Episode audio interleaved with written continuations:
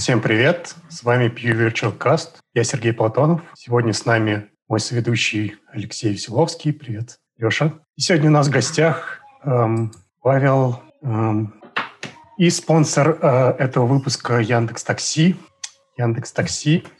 Значит, мы такси, мы вас довезем. Все такое. Нехорошо так делать, Сергей. Все, у меня кончился. Кончилась заготовка. А то в следующий раз придут злые таксисты в подкаст, и нам придется с ними говорить. Я же ничего плохого уже не сказал. А они все равно могут прийти. Сколько мы не будем, не будем Пашу звать на конференции, если он будет так делать? Ладно, всем привет, теперь по-настоящему. Настоящий Сергей Платонов вас приветствует. В гостях у нас Паша Новиков со своей фирменной улыбкой и новой бородой. Мы сегодня хотим с ним поговорить о нескольких интересных вещах. Э, Еще хотим попробовать эксперимент с э, платформой э, Game, где можно побегать, посмотреть нас вместе, что-то обсудить или задать вопрос. Что, поехали? Поехали. Говори о интересных вещах, Паша. В интересных вещах, ну, смотрите, у меня сегодня такое, как бы, такой заход. Значит, мне приспичило сделать хобби-проект, и в этом хобби... Ну, то есть, когда ты делаешь хобби-проект, то либо ты делаешь это для себя, либо ты там, скорее всего, еще кому-то хочешь что-то показать. И так как э, я разработчик, э, конечно же, хобби-проект ну, связан напрямую с программированием. Чтобы кому-то показать, э, так как я C++ разработчик, это значит, значило бы тради, традиционно, что типа вот посмотрите, сходите туда, скачайте вот этот э, экзешник, а если у вас там не Windows, то, не знаю, может быть, соберите, и тогда вы сможете увидеть там, что, чего я наделал. Посему, конечно же, выбор пал на веб, JavaScript, HTML и все такое. Э, для моего хобби-проекта мне э, был, был нужен быстрое преобразование Фурье э, и, в частности, преобразование Фурье для действительных данных. То есть, когда у нас действительные данные, мы можем там чуть-чуть сэкономить, потому что у нас результат преобразования симметричен, э, как комплексно сопряженно симметричен, и как бы мы можем сделать в два раза меньше работы. Ну, там чуть меньше, чем в два раза меньше работы. Я начал искать э, JavaScript-библиотеки, которые это делают, нашел некоторые, э, нашел типа библиотеку э, FFT.js, которая говорит, что она быстрее всех работает из всех JavaScript-библиотек, но у нее не было обратного преобразования Фурье для действительных чисел. И э, пока я искал, я увидел, что люди берут э, KISS-FFT, который написан на C, там есть немножко на C++, прогоняют его через э, EMScript, получают WebAssembly и э, прекрасно это используют. Я решил, я давно уже поглядывал на WebAssembly, мне было интересно, но как руки не доходили э, разобраться и посмотреть, что это такое, потрогать это. И вот э, настал момент, я э,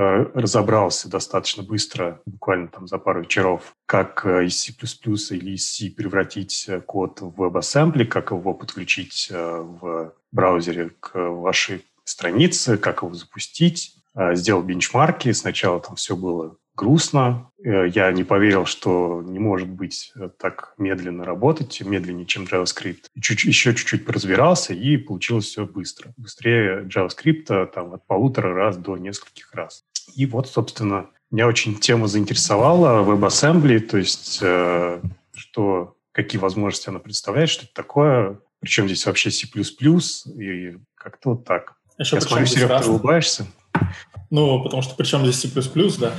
Да. И что тормозило, мне вот очень интересно.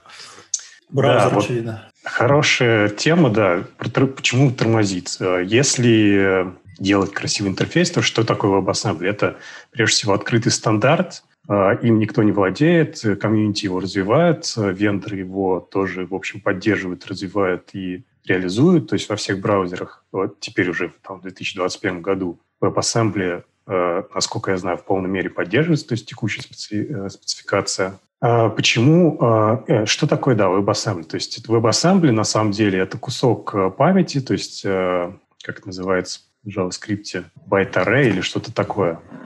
И плюс к этому куску памяти у вас есть некий код в виде байт-кода, ну или там бинарного некого представления, который компилируется при загрузке в браузере, и вы можете как бы вот эти две сущности э, объединенные использовать, то есть код исполняется, у этого кода есть доступ к этому куску памяти, он может его использовать там как heap или не как heap, а, и а, можно из JavaScript звать WebAssembly, собственно. И сам WebAssembly тоже может а, звать из себя JavaScript, и таким образом реализуется, в общем-то, если вы компилируете C++, например, WebAssembly, то там частично в WebAssembly, частично в JavaScript реализуется стандартная библиотека в той мере, в которой вы используете в своем коде. А, и если вы, например, там из Rust, прости господи, э, то есть Rust э, собираете под WebAssembly, причем насколько я понял, там типа родная, какой-то родной pipeline есть, который сразу собирает. Под, есть поддержка сборки WebAssembly. Ну, там такой же pipeline, как и у C++. Там ну, такой же, да. Но на LLVM же. Инструментарий, да. То есть там да. типа поддержаны из коробки, насколько я знаю. Да. Не, ну у Go еще прикольнее. Там можно прям Go сказать, что вот GOARCH wasm.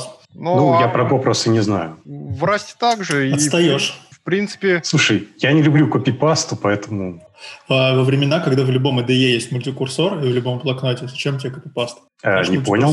Но есть такая фича сейчас в современных редакторах. Мультикурсор, когда ты нажимаешь комбинацию клавиш, типа у тебя там на нескольких строчках сразу пишешь. И вот если тебе нужно, а, там да, я вместо, понял. вместо темплейтов просто. Да. Да. Так, плюс кодогенерация ну, же это классно, когда тебе нужно переименовать там типа 10 э, мест э, переменных в 10 местах, но когда тебе нужно для разных типов поддержать один и тот же код, там одни, одни и те же алгоритмы. Ну, так для этого в Go есть э, кодогенерация, прям уже поддержанная на уровне комментариев. Это да. Ну, я могу сказать, что... Да. В C++ тогда есть э, там макро, которые поддержаны там типа... Макро есть, но они все-таки слабее, чем э, внешний кодогенератор. Там не, ну это был, сарка... это был сарказм и да, троллинг, да, ладно. Да, да. Нет, ну, там и... просто фишка в том, что ты прям в комментариях пишешь, какой тебе код-генератор позвать для этого, и компилятор его таки позовет сам. Тебе ничего для этого... Это типа атрибуты для бедных или как-то так? Ну, не, типа атрибуты того, да. там тоже есть. То есть. Это метаинформация, реально. Ты можешь сказать, например, что вот у меня есть структурка данных, и, пожалуйста, если я захочу ее в JSON преобразовать, то вот здесь вот это поле так назови, вот здесь вот это так назови, знаешь. Но это ну, кодогенерация не имеет отношения то, что сейчас... Ну, я просто то про то, что... Я, я так понял, что они себе сначала создали проблем, типа, давайте сделаем э, язык попроще, а теперь они их, эти проблемы решают. Так у них теперь еще и дженерики будут. Да, к слову когда они теперь, о вас. Когда они только будут. Слушайте, мы опять обсуждаем Го. То есть вы, э, вы с Антоном обсуждали Го, я включил подкаст, вы обсуждаете Го. Давайте как-то... Ты зашел в подкаст, мы обсуждаем Go, да? Да. Мы всю неделю здесь Go обсуждали, на самом деле. Мы не выключались, мы только стрим выключали. А, то есть меня задело, да? Да. По касательной. Волной, да. Так вот, про вас, э, там же еще стоит сказать, что WASM это все-таки intermediate representation, да? То есть это на самом деле какой-то некий байткод, По сути, да. По сути, я бы сказал, то есть то же самое, что там Java байткод, не знаю, там байт... Ну, не то же самое. Вообще не то самое. Да, да. Вообще, да. Это он больше на Ast похоже, на абстрактив 3, который или уже потом... из LLVM как раз. Ну да, э, intermediate э, как-то representation LLVM, да. Я, да. То есть почему ты Почему вы не согласны, что это похоже на Java байткод? Потому что Java байткод, он очень низкоуровневый и, ну, достаточно низкоуровневый. Плюс он завязан на стековую машину. Здесь нет. Здесь ну, это у вас реально... тоже есть некоторые как бы окружение. То есть, во-первых, там типа очень простые, типа риск подобный, насколько я понимаю, команды. И э, там он вложенный, он не говорится, что есть вот такое окружение, типа в этом окружении ты будешь исполнять. То есть модель исполнения. Он древовидный сам по себе, в отличие от плоского байткода или там ассемблера. Ну окей, я опять же не специалист и не эксперт. Не знаю, к сожалению или к счастью. А, на чем мы остановились там? На том, что ты как-то за два дня провел, пытаясь э, скомпилировать либо в... А, да, то есть почему медленно и почему потом стало быстро. То есть, не, расскажи вначале, что за а, проблемы были Прикол в том, интересно. что, по крайней мере, на данный момент э, у WebAssembly, у кода, который исполняется в WebAssembly, у него нет доступа ни к чему а, со стороны JavaScript. То есть нельзя ему передать какой-то объект. То есть можно передать объект, но у него нет доступа к памяти этого объекта, к внутреннему представлению этого объекта. То есть э, тот вариант, который я изначально хотел сделать, э, чтобы там со стороны JavaScript это было красиво, то есть там передаешь э, массив какой-то, который ты там где-то выделил, потом э, обратно получаешь другой массив. Так сделать, не, так сделать получилось, но это было медленно, потому что внутри кода WASM приходилось скопировать все данные внутри память WASM, чтобы она была доступна там остальному коду, который я потом вызываю. То есть по сути, C-коду, в который я передаю э, эти массивы памяти. Есть э, пропозал в э, спецификацию, по-моему, называется AnyRef, и, по-моему, он позволит нам э, получить доступ к объектам, э, которые живут в JavaScript. То есть там и Collect объект, объект, объекты, и их память там и так далее. То есть э, не только к памяти э, вот этому memory буферу, э, array буферу, который как бы привязан к данному коду, к данному инстансу WebAssembly скомпилированному. Вот. Выходом оказалось достаточно не страшный выход, э, то есть надо было просто сказать, типа, вот тебе так называемый type array, который из себя представляет на самом деле просто вид на память, это, э, это view, и сказать, типа, вот тебе э, вид на входящий массив, вот тебе вид на исходящий массив, э, ты со стороны JavaScript там э, заполни значение как хочешь, а потом говорить, типа, вперед и, типа, погнали. Э, вас уже получив эти данные как бы извне э, в выставленных видах, э, может с ними работать и, э, опять же, выставляет результат в массив и предоставляет JavaScript вид на этот массив, то есть на свою внутреннюю память. И в этот момент э, все оказалось, э, стало классно, стало работать там от полутора раз быстрее, чем JavaScript. Это вот самая, са, самая быстрая библиотека на JavaScript. В Firefox, там в Edge старом, который не на Chromium сделан, которым я тестировал там еще лучше, то есть там в несколько раз быстрее стало работать. Вы ну и, собственно, Firefox я на этом... на Chromium? А? Firefox сейчас на Chromium? Edge, Edge, Microsoft Edge. А, я просто подумал, ты сказал Firefox. Firefox на... и Edge на... не на Chromium, да. Ага. Я просто не сразу понял, что... Ну, понятно. Firefox думал, тоже Firefox... не на Chromium. Firefox Edge. Пока. Да, пока. Эм, ну и, собственно, в KISS который я использовал, там все необходимые мне э, примитивы были, то есть там э, прямое обратное преобразование с э, действительными числами, действительными данными, и все классно заработало. В итоге, когда я уже там стал дальше делать свой, вот этот вот свой хобби-проект, оказалось, что э, в то есть есть там Web Audio, так называемый API. Вот в этом Web Audio есть э, аудиоконтекст, который отвечает за э, как бы онлайн проигрывание, то есть когда ты ему говоришь там типа проиграй вот этот буфер, он тебе его проигрывает, то есть через колонки, через твои колонки, через, через наушники э, и так далее. Есть э, спецификация для офлайн контекста, который ты можешь там в бэкграунде э, обрабатывать, там, строить графы нод, э, которые там что-то делают с сигналом, и обрабатывать это все. Оказалось, что не все браузеры поддерживают э, именно офлайн контекст, и э, я решил сделать э, там, всю обработку, которая мне нужна была а, опять же, на C++. Э, это очень классно получилось. То есть я сделал там э, класс, в котором засунул весь код по, по обработке, э, выставил классный, красивый API в JavaScript. Было очень удобно им в итоге использоваться из JavaScript. Ну и, собственно, вот такая вот история, почему, то есть как я дожил до жизни такой, как я как получилось так, что я теперь обсуждаю с вами WebAssembly, по сути. Ну, то есть все, ты перешел на сторону веб-фронтенда, я правильно понимаю? Все, фронтенчик теперь. Ну, можно так сказать, да. Ну, это подожди, скоро ты на Rust перейдешь. А какая разница от этого? Возможно, я не исключаю такой возможности. Я, то есть, чуть-чуть посмотрел Rust, там э, у нас были разговоры, что давай, э, Типа он не позволяет выстроить ногу. Я знаю, как C++ там тремя строчками выстроить в ногу, причем там без uh, define behavior. И попробовал то же самое сделать на Rust. На Rust не получилось, потому что они не позволяют uh, несколько, uh, как это сказать, мьютабельных референсов получать э, от одного инстанса. Попробуй на расте односвязный список написать, контейнер. Э, спасибо за предложение. Когда мне будет совсем делать нечего, я попробую. Ну, потому что, по моим ощущениям, Rust и э, алгоритмы и структуры данных — это две ортогональные сущности. Нельзя и тем, и другим одновременно... Ничего не могу сказать. Я знаю, что там... Видишь, Леша, нечего делать. По-другому, и там, скорее всего, ну, для меня, по крайней мере, надо будет какой-то клик, чтобы произошел, чтобы я понял, что, а, надо вот так делать. То есть надо подход свой повернуть на 90 градусов, например, и там, типа, тогда все станет на место. В, в Расте это не так делается. В смысле, открываешь стандартную библиотеку, тот же самый двусвязный список, а там все в OneSafe и погнали, как в C++. Точнее, как в C. Так, насколько я знаю, так можно делать, но, опять же, насколько я знаю, там как бы unsafe остался только в тех местах, где тебе надо там позвать что-то сишное, там типа VNAP какой-нибудь. Нет. Или... Нет? Берешь ну, их стандартный вектор реализацию, стандартный лист реализацию, прямо из стандартной библиотеки. Там все в ансейфах. Ну, При опять же, я как бы только знаю, что раз есть, поэтому ничего не могу сказать. Да. Не возразить, не подтвердить не могу.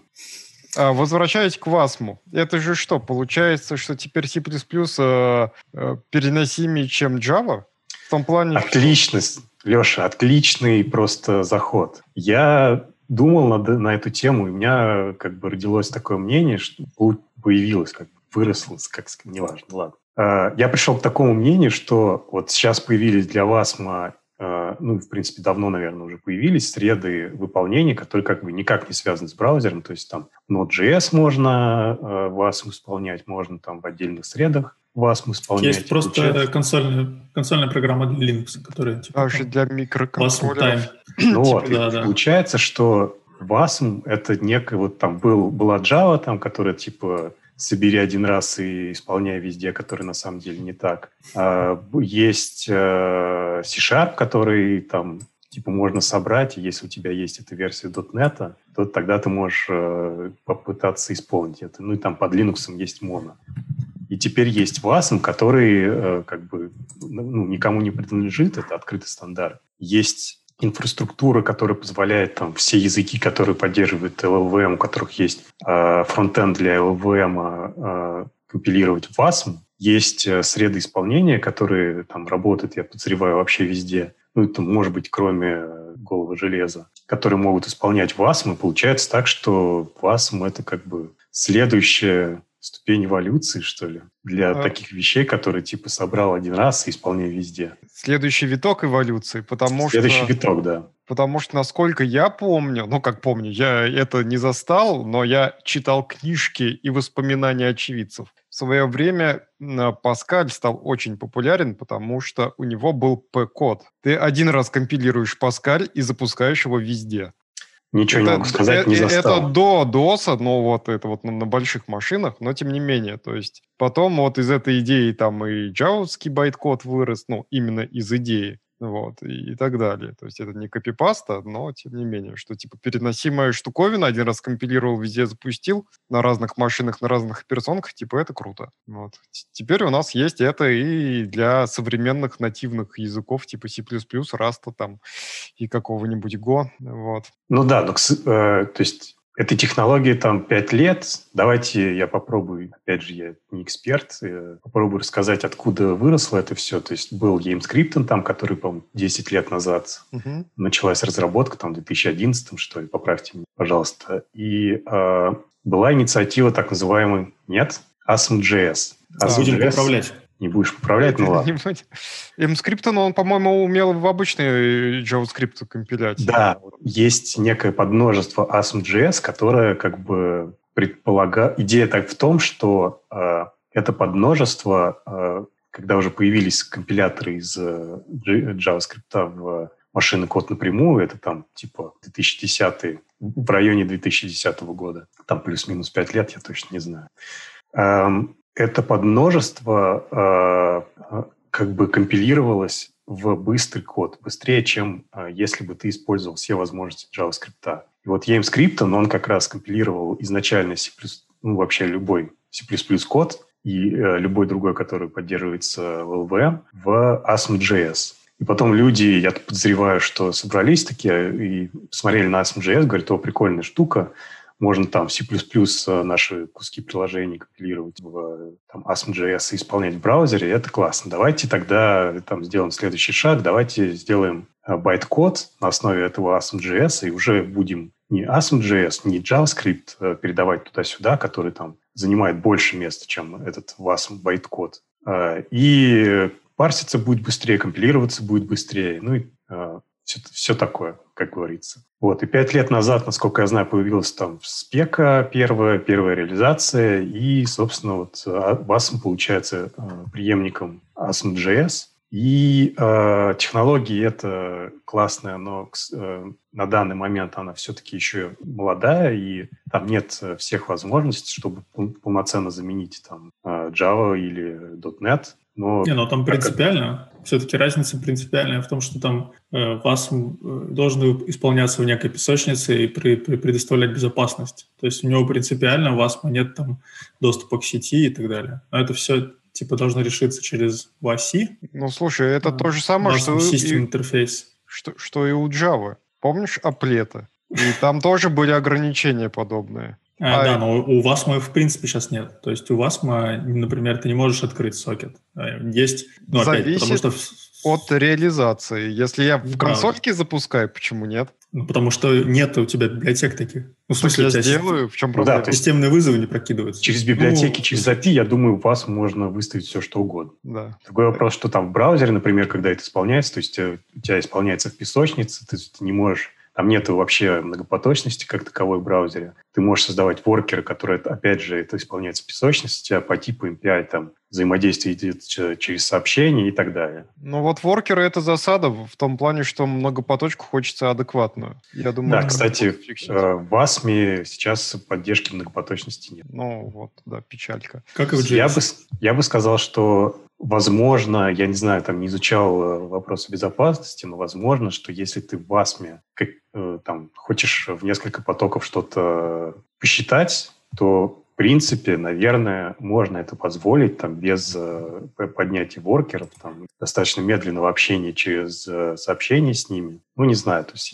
этим как бы спецификациями занимаются люди намного более умнее, чем я, поэтому Посмотрим, что они придумают. Они туда еще хотят добавить поддержку сборщика мусора, чтобы туда можно было просовывать языки, которым нужна там, сборка мусора.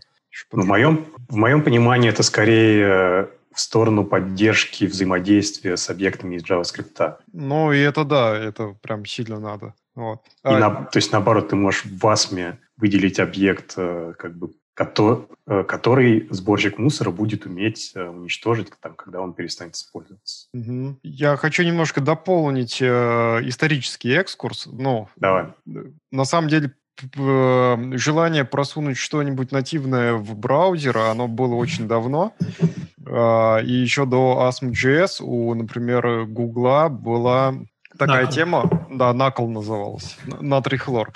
вот. Native Plan, да. Да, вот. И они его в конце концов закрыли из-за безопасности, насколько я помню. И там именно прям... И там надо было компилировать прям в нативный код и для разных... Э, для разного железа разные штуки подгружать. А WebAssembly э, на самом деле выросла... Ты э, не сказал, что вот был еще там ActiveX, ну, ActiveX был, да.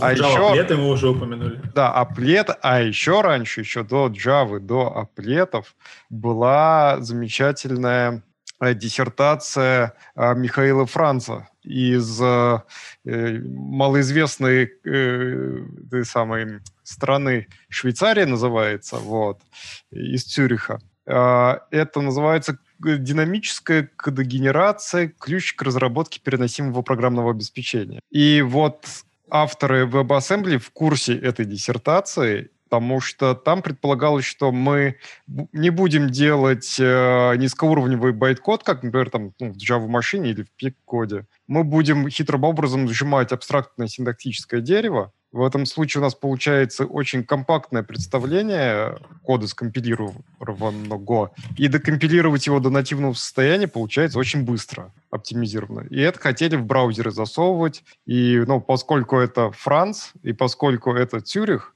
Цюрихский этот э, технический институт, или как он там называется. ETH, школа технологий. Да, вот. Соответственно, это все делалось в первую очередь под Оберон. Вот. Yeah. Да, и в WebAssembly, соответственно, авторы, они в курсе диссертации. То есть это, опять-таки, не копипаста оттуда, но они этот опыт учитывали, когда проектировали, собственно, WebAssembly. Это еще 94 год. Уже тогда mm-hmm. хотели в браузере нативно исполнять приложение. Еще JavaScript не было, еще Java не было, а уже хотели. Ну, хотеть не вредно. Java, да, Java, Java 95 год. Да. Еще за год до релиза Java. Вообще забавно, что вначале ну, придумали это, но это никуда тогда не взлетело, интернет был не готов. Потом в браузере придумали исполнять Java-аплеты. Потом только JavaScript придумали, Java-аплеты выпилили, добавили Flash, ActiveX. Вот. Да, Ск- сколько еще было, да. Потом там вот этот накл, потом его тоже выкинули. Накл а... так особо и не взлетел, по-моему, да? Ну, он немножко взлетал, но он только под Chrome был, а у Chrome да, не Chrome. было ни- никакой особой доли рынка на тот момент. Вот если бы вот как сейчас, тогда бы накл бы взлетел, я думаю, без проблем. Потому что у тебя каждый браузер, ну, кроме всяких отщепенцев типа Firefox, вот, и частично Safari, вот, а они, это все Chrome. Вот. И вот теперь WebAssembly. И WebAssembly, по-моему, это инициатива по большей части Mozilla, по-моему, все-таки. Там конгломерат какой-то, но Mozilla там хорошо приложилась. Ну, Наверное, да, потому что вот этот Э, человек, который там э, сделал им скрипт, он, по-моему, работает в Mozilla. Угу. У него очень сложное имя, которое я... То есть я вообще имена плохо запоминаю. У него такое имя, что я ни в жизни не запомню. Мне, кстати, долгое время было интересно, зачем же нужен, почему сейчас вам, вас он так вдруг взлетел, и почему как раз он интересен людям с и C++ experience. И оказалось, ответ в цене биткоина таится и Ethereum. Mm-hmm. А, что на WASM исполняются смарт ну, WASM компилируются смарт-контракты и исполняются mm-hmm. И вот тебе, пожалуйста, гарантии, что там нет э, зловреда, и вот тебе открытый стандарт, и вот тебе независимость от конторы, и, а, короче, да. там, там прям э, блокчейн сильно очень подтащил WASM. А, еще на WASM намного эффективнее майнеры, которые на страничках майнят на твоей машине незаметно для тебя. Да, не без этого. Вот. Но на самом деле это очень здорово в том плане, что веб очень классный с точки зрения дистрибьюции приложения. То есть вот то, что ты э, Паш сказал в самом начале, что вот я написал приложение, чтобы поделиться с другом, мне достаточно кинуть ему ссылку. А не вот он, что мне надо собрать под его систему, а какая у него там операционка, я не знаю, какие там библиотеки, я не знаю, и как это все будет работать, тоже непонятно. А так у меня здесь и UI можно нарисовать какой-то. Кстати, Qt имеет экспериментальный бэкэнд для WebAssembly. Можно прямо окошечко. Я не люблю Qt. Кто же его любит-то? Но он есть. Вот. Есть человек, ты, который он у тебя есть или ты не любишь? Или ты любишь? Я люблю Qt. А, окей. Всей душой. Это, наверное, потому что под вашей боевой системой нет Qt, я правильно понимаю? Под геном. Есть. Есть? Да. Нифига себе. Я, кстати, надо будет узнать, что там теперь с э, этим, с лицензированием и вообще со всеми этими делами. Ну ладно, если там я... есть Qt, значит ничего другого нет, поэтому приходится любить. Да. Но в целом про C++ мы можем так сказать. На, на, на C++ сложно сделать красивые э, я, UI. Я, у меня был опыт как раз вот э, на Qt и C++ э, делания гуя, и мне не очень понравилось. Я там некоторое время назад попробовал HTML, сказал, о, CSS, о, намного, намного интереснее, чем Qt. Чем QML? А, что? Чем QML? Да. Ну, у Qt ну, ты ну, делаешь я, на QML. Я использую, Qt, давайте я скажу, потом ты, Леш, скажешь. Я использовал Qt до того, как появился QML, поэтому... Это было очень давно. Только появился. Это было очень давно, это была версия 4.8. 4.8 был QML и уже был нормальный, а сейчас он вообще... В восьмом году. Ну, слушай, я не поверю, что он был ненормальный, а теперь вдруг стал нормальным. Почему? Ну окей, хорошо, я верю, но... Не, ну он был... Не хочу. Нет, подожди, ты же говоришь, что ты, он только появился, но то, то, что он только появился, его релизнули, его уже можно было использовать. Не, я говорю, что я не использовал QML, у меня нет опыта QML. Ну, тогда считаешь, что ты как бы, ну, это не то, да? Ну, то есть современный UI там на, на, на QML делать, да? Отлично, ну, мы можем поговорить об этом. У меня есть тогда контр, контраргумент, э, там, если у тебя доступно Qt и, там, не знаю, электрон какой-нибудь, то вот представь, у тебя э, под Qt какие возможности есть? Только QML, да? Э, возможности чего? Ну, разработки Гуя. Ну да, да. Почему Вот. QML плюс C++? Ну, я имею в Ну, виду там верстки, гуяж, там, как ты расставляешь кнопочки и так далее. Ну да. Вот, а под HTML есть, э, ну, во-первых, HTML, там, CSS, есть Dart, есть Flabber, есть там React, э, ну, не React, а как он называется? Angular. Это типа что-то хорошее? То, что ты можешь тащить за зоопарк себе. Тоже, но Ну, Да-да-да. и В этом есть э, плюс в том, что, во-первых, разработчиков намного больше, я предполагаю, чем разработчиков QML. Нет, их сейчас много реально. Во-вторых, ты можешь выбрать для своего проекта там либо что-то легонькое, ну там достаточно просто CSS и HTML, ну, тебе может быть достаточно для твоего приложения, либо ты можешь выбрать там из мириада, не из мириада, ладно, из там сотни, например, фреймворков и э, библиотек, которые там разрабатывают и поддерживают тысячи людей э, против того, что у тебя в Qt есть только QML, и там м, количество разработчиков намного меньше, чем э, людей, которые умеют все вот эти остальные другие вещи. у меня, скажем так, другое мнение на этот счет. Давай, что, мочи. во- Во-первых, легонькая и браузер — это уже сразу оксюмарон. Вот, ну, вот вообще сразу. Легонького там ничего не бывает. Даже простая HTML это уже не легонькая нифига. В плане Ну да, рендеринга как и так в далее. чате пишут, все равно движок рендеринга на плюсах, так что... Мгм. А, во-вторых, у CSS и HTML такая масса костылей наросла. Собственно, вот эти все большие фреймворки, которые там есть, там типа React и так далее, там да- даже jQuery тот же самый, они в основном для того, чтобы бороться... jQuery. Ну, да, ну как самый простой. А, чтобы бороться именно с этими, чтобы вот везде подпорочки поставить там, где надо, и оно работало более-менее адекватно ну, для тебя. Чтобы ты что сказал, то оно бы и сделало. Я Вот. уже не говорю про то, что, я не знаю, может, это я такой дебил, но когда я пытался что-то там потыкать палкой, то я тупо pipeline не смог собрать, чтобы это все, вот, типа, я взял, я не помню, там, аль- пусть Angular там или что-то такое, вот, что мне с ним делать, типа, я написал какой-то код, а дальше что?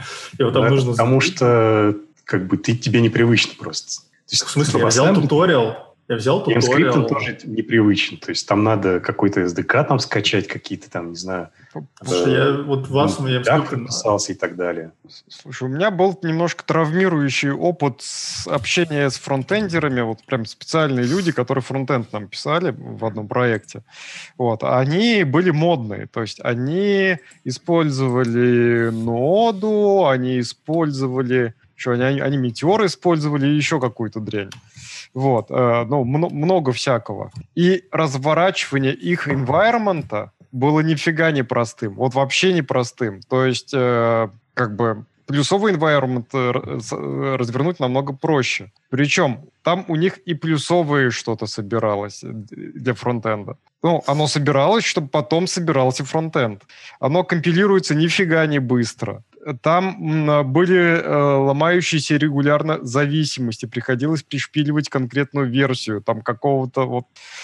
Это очень больно было. Ты говоришь, что так у всех, или просто это там твой пример? Э, Это, это мой жизненный, это травмирующий мой пример из жизни. Я Даже тоже приблизительно проще. такое видел. То есть, когда я репортил чувакам, типа, э, фронтендерам, что мне никак не воспроизвести, потому что мне не запустить локально, потому что у меня, типа, питон там не той системы.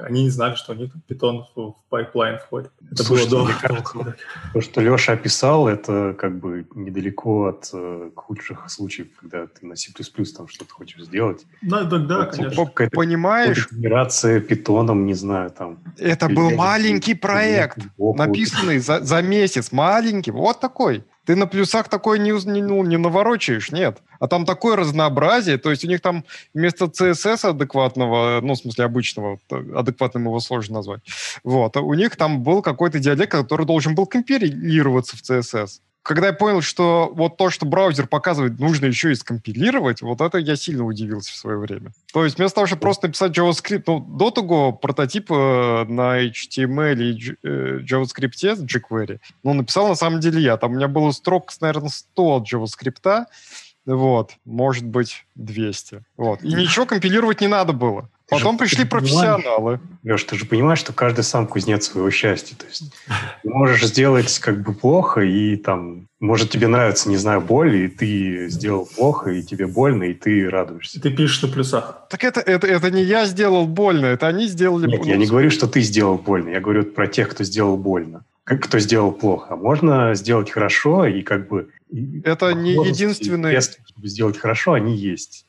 Не, ну каждому свое, конечно, но ну, мне кажется, что на... Но это известная боль современного фронтенда на самом деле. Ну да, то есть Что- втаскивать еще один под pipeline, как минимум, в, если ты дел- делаешь десктопное приложение, ну, такое странно. Вот. Другое дело, что в WebAssembly на самом деле тебя избавляет от этих страданий. Ну, то, то есть у тебя твои стандартные плюс-минус э, плюсовые страдания, ты к ним уже привык, и тебе нравится, в принципе. Вот. Сверху, это я. Да, сверху немножечко JavaScript, который можно ручками кривыми написать вот этими плюсовыми. и ничего Именно так я и сделал. Да. Точно, как я сделал. Какой-то кривенький CSS, может быть, какой-нибудь там bootstrap, чтобы оно не очень страшно выглядело там. Не, чё- да, не. Ну, Ну, да, продолжай. Да. что- что-нибудь. И, и вот тебе канвас, чтобы рисовать, ну, там, грубо говоря. Вот. И, все. И, и можно делиться с друзьями. Именно так. Да. Более того, э, WebAssembly портировали много API, там э, OpenGL API, SDL какие-нибудь, там SDL2, э, там OpenAL, ну и много наверняка еще тех, которые я не знаю. И ты можешь прямо из WebAssembly, то есть ты просто пишешь C++ код, например, используешь все эти API, потом натравливаешь э, EM-скрипты на свой код, и он тебе просто выдает страничку, тебе ничего не написать, ни HTML, ничего. Он тебе выдает страницу, у которой есть там canvas и вы- выход консоли, и э, как бы в которой твой код крутится. Ну, то есть, в есть этом С этой точки зрения минимальное как бы трение для входа. Да. Просто берешь свой C++ там код, натравливаешь, там, возможно, что-то надо подкрутить, какие-то флаш, флажки, и все, у тебя есть готовая HTML-страничка. Мгм. Ну, вот, Возвращаясь к WebAssembly, да, говори, Леш. Да. Не, говорю, в этом плане WebAssembly очень крутая штука для native разработчиков, то есть там C++. так Ну, это не столько WebAssembly, сколько EM-скрипт он так э, сделан, то есть там уже как бы boilerplate э, за тебя они сделали так, чтобы он генерился, и тебе надо, от тебя нужно в самом простом случае только написать там типа include его stream, э, main, э, std shout hello world и все. Мгм. Ну, там, кстати, довольно жирная страничка так получается. Там что-то Если... около мегабайта, по-моему. Не, не, не, не. не. Не? Не, Несколько уже сотен килобайт, может быть, но не, мегабайт это ты, конечно, сказал. Не, ну погоди, стандартный плюсовый Hello World вполне может там пол мегабайта мегабайт занимать. Нет, Вот ну, обычно. пол мегабайта я еще поверю, но мегабайт точно нет. Ну, Окей, я сейчас запущу докер и посмотрю, сколько у меня получается. Возвращаясь э, к WebAssembly и C++, э, я там тоже интересовался, делал бичмарки, и э, WebAssembly примерно там от, пол- от половины до двух раз медленнее всего. То есть в лучшем случае половина, то есть на 50% медленнее, а там в худшем случае там типа два, два раза медленнее, там может быть еще чуть-чуть медленнее. В зависимости, возможно, от браузера, от того окружения, которое ты используешь, там, которое компилирует и исполняет твой код. Нет, там по-любому зависит, Что потому что А- там, а ну, что? вот эти вот окружения, они бывают очень интеллектуальны. А, Ну да, есть, это которые лучше генерируют именно машинный код там и там связывают э, части программ. Э, есть хуже, э, но в целом, на мой взгляд, там, когда у тебя всего лишь два раза медленнее работает, то есть тот код, который у тебя, даже может быть тот, который на красном пути у тебя, бутылочное горлышко, то э, имея преимущество запустить его, в принципе, везде, там, на любом браузере, даже на телефоне, допустим, это, наверное, как бы побеждает э, тот недостаток, э, как, что у тебя код исполняется медленнее, чем если бы ты скомпилировал его в машинный код. Для той платформы, которую ты э, хочешь использовать. А там симды уже победили или нет? Э, вроде бы часть есть. То есть Из- там какие-то именно... То есть я смотрел, там есть э, обкоды для как будто бы x86, там SSE2, S, э, AVX, там, возможно, еще какие-то. И там какие-то обкоды где-то реализованы, какие-то обкоды... Ну, каких-то обкодов даже нет. Из То есть некоторые обкоды есть, но они там реализуются через э, другие обкоды. Есть, э, которые как бы э, отображаются прямо, то есть там типа какой-нибудь там MovePD, там на MovePD именно WebAssembly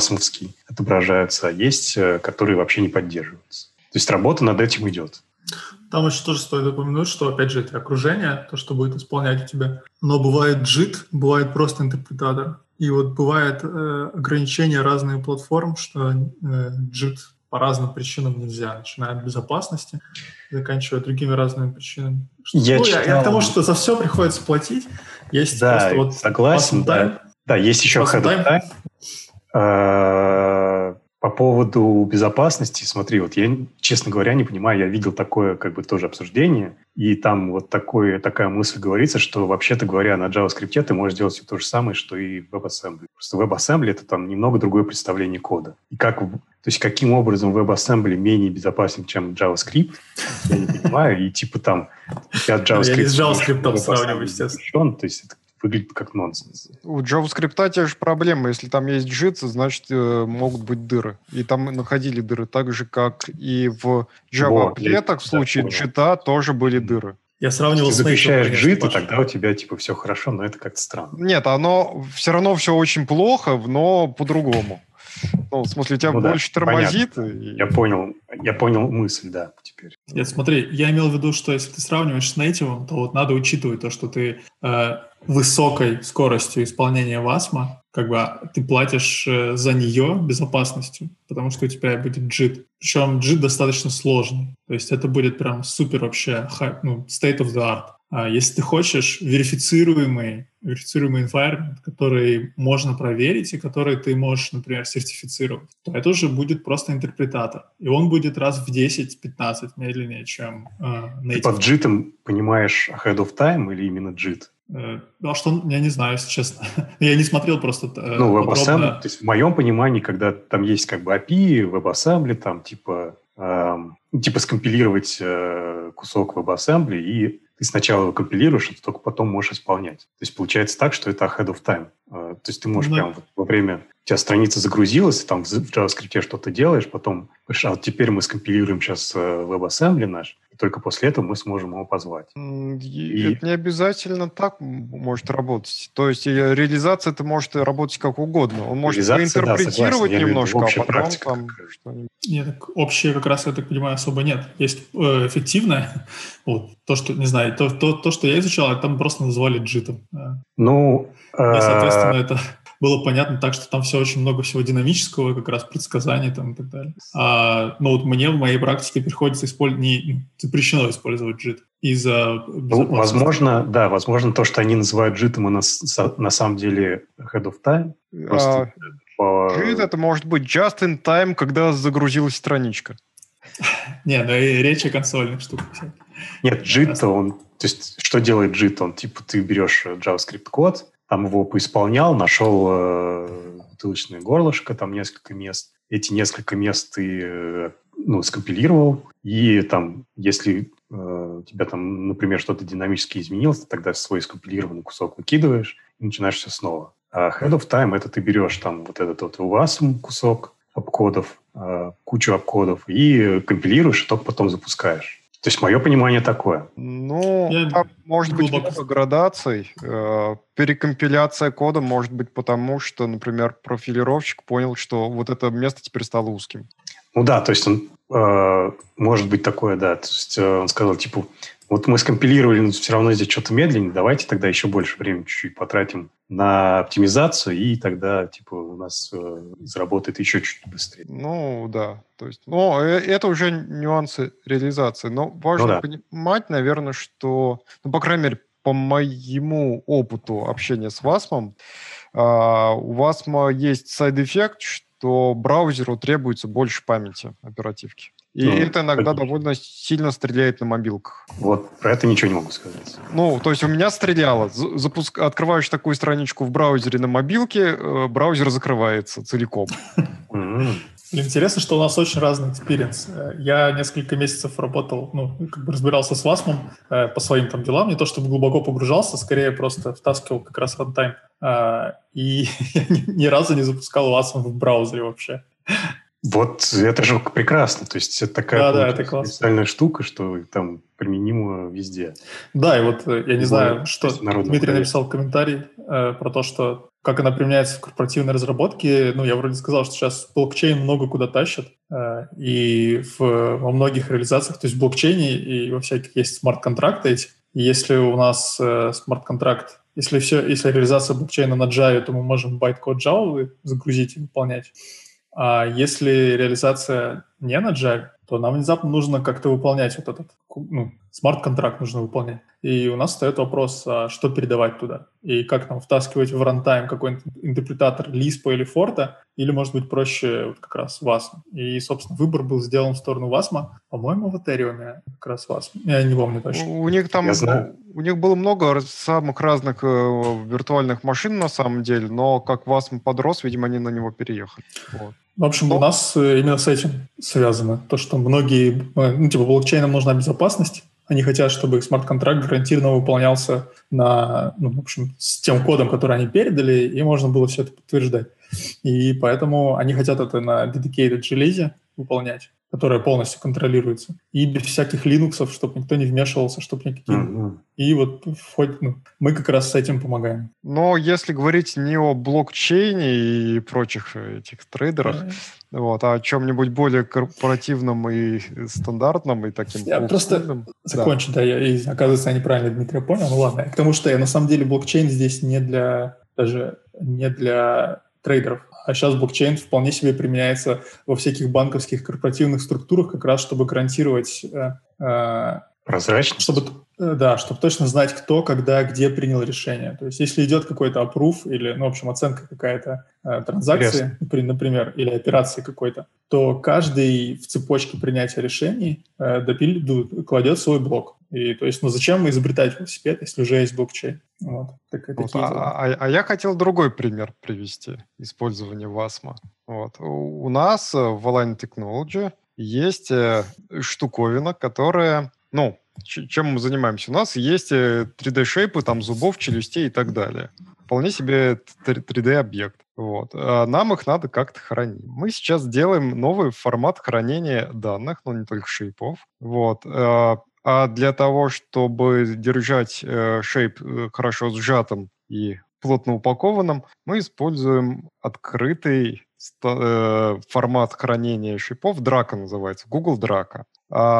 Он у них написан на C++, и поддерживается, собственно, там плюсовая либо. Но поддерживается также и браузер. И вот в браузере но они не стали реализовывать это на JavaScript, они это компилируют в WASM. И таким образом, поскольку у нас тоже есть а, веб-версия там для просмотрщика и так далее, вот этой всей э, модели э, черепа человека и его зубов, мы сможем закидывать эту, этот шейп именно в таком виде в браузер, и он будет там эффективно открываться, разжиматься и визуализироваться.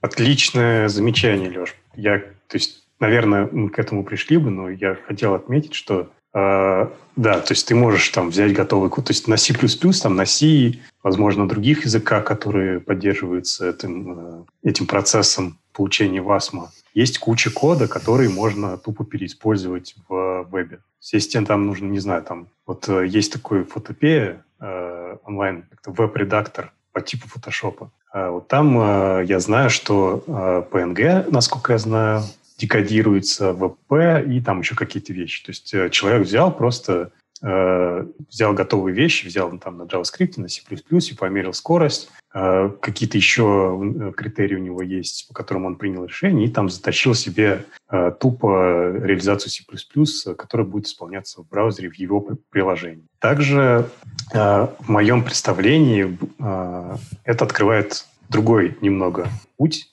То есть, например, у тебя есть приложение, написано там, на, не знаю, на C++, допустим, просто типа рандомный язык выбрал а для примера. Ты хочешь, э, допустим, распилить его на фронтенд и бэкенд. То есть, чтобы у тебя фронтенд крутился в браузере у людей, а бэкенд там крутился, не знаю, там на Амазоне где-нибудь у тебя. Ты берешь, э, делаешь, да, то есть первая стадия. Ты берешь, делаешь фронтенд на Java, на, на JavaScript, допустим, и, допустим, тебе нужно какую-то, ты хочешь какую-то часть логики перенести на сторону клиента, чтобы она у него крутилась в браузер. Ты берешь свой готовый код, э, существующий код, который у тебя есть в приложении, компилируешь его в WASM, все это пакуешь, э, отдаешь в браузер клиенту. У тебя, по идее, все должно работать. Теперь, что ты еще можешь делать? Ты можешь взять теперь свой фронтенд, взять бэкенд и запаковать его в электрон, и у тебя снова получается из Э, клиент серверного приложения, десктопное приложение. И в электроне, то есть там тоже есть разные варианты. Ты можешь э, все это вкрутить как бы в WebView, можешь э, сделать нативный модуль, то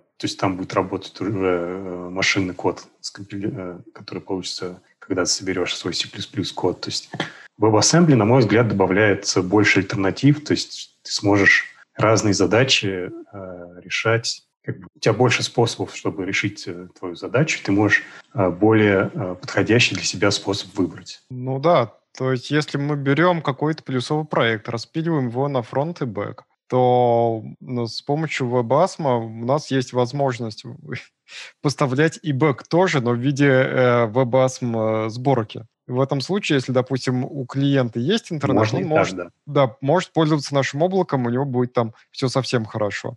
Если у него интернета нет, тогда у него будет какой-нибудь ограниченный функционал, но тем не менее он будет. Да. Мне кажется, мы сейчас на идею на стартап наговорили. Надо оборачивать это все в технологии и продавать. Давайте другую тему. Да, да, Потом поговорим. Да. Пора обсудить новости, нет? Э, мы заболтали что-то. Ну, можно обсудить, можно. Да. Или у вас еще есть что сказать? Я просто не открыты еще новости. И у меня не открыто. А, а что делать? Где у меня тут новости? Ну, там не так много новостей, кстати. Что-то я обленился в этот раз.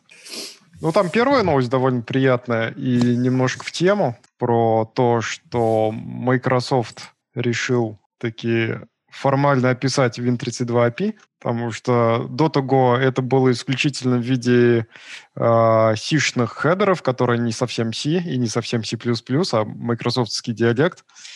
Вот, и писать биндинги к сишным либам, даже если они на настоящем C написаны, это всегда боль, потому что ни один язык, ну, кроме очень редких, сишные хедеры не понимает, и тебе нужно все время поддерживать консистентность твоего биндинга и актуального состояния этих самых хедеров и библиотеки. И это регулярно может разъезжаться, то есть у тебя постоянная трата времени и сил на верификацию твоего биндинга. И поэтому C++ э, очень сильно рулит, потому что он это все понимает.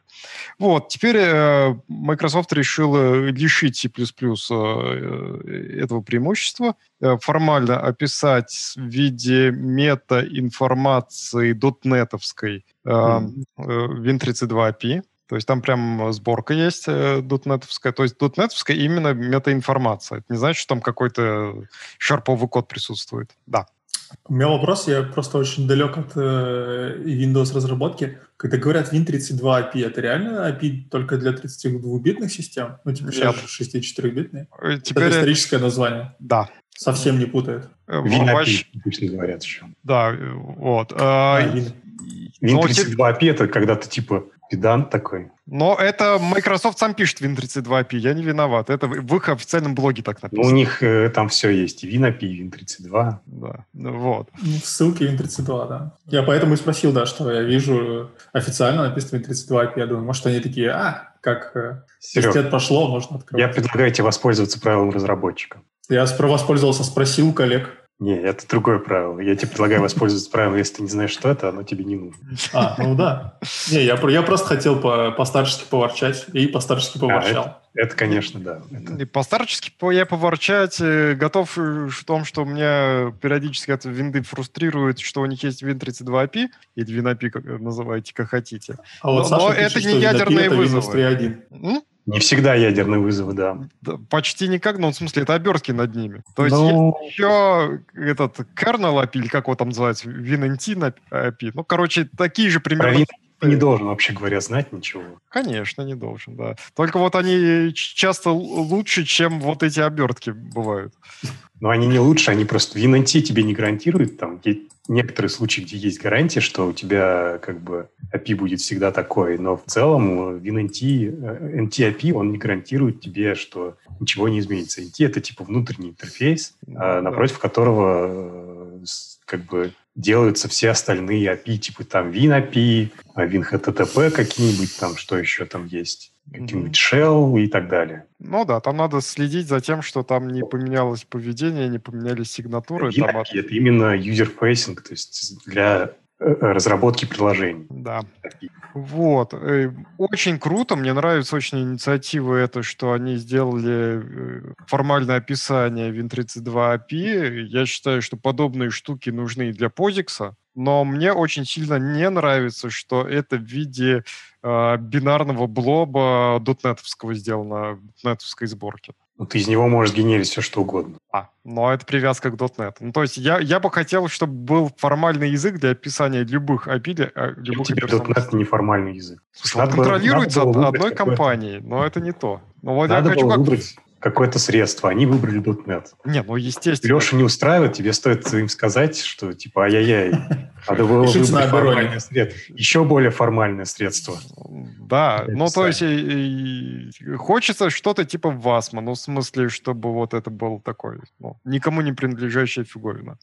Ну, плюс ну, вас можно открыть в, по, по сути, в текстовом эдиторе, насколько я помню. Ну, вас, ну, там есть у него текстовое представление, есть, а есть бинарное. Да. Типа, как ты дизассембли используешь, э, вот есть то Ну да, да, текст. я про это и говорю. Ну, а, а с, .NET такой прокатит? Могу ли я в какой-то читаемый... Есть э, дизассембли для э, .NET, да. И там прям...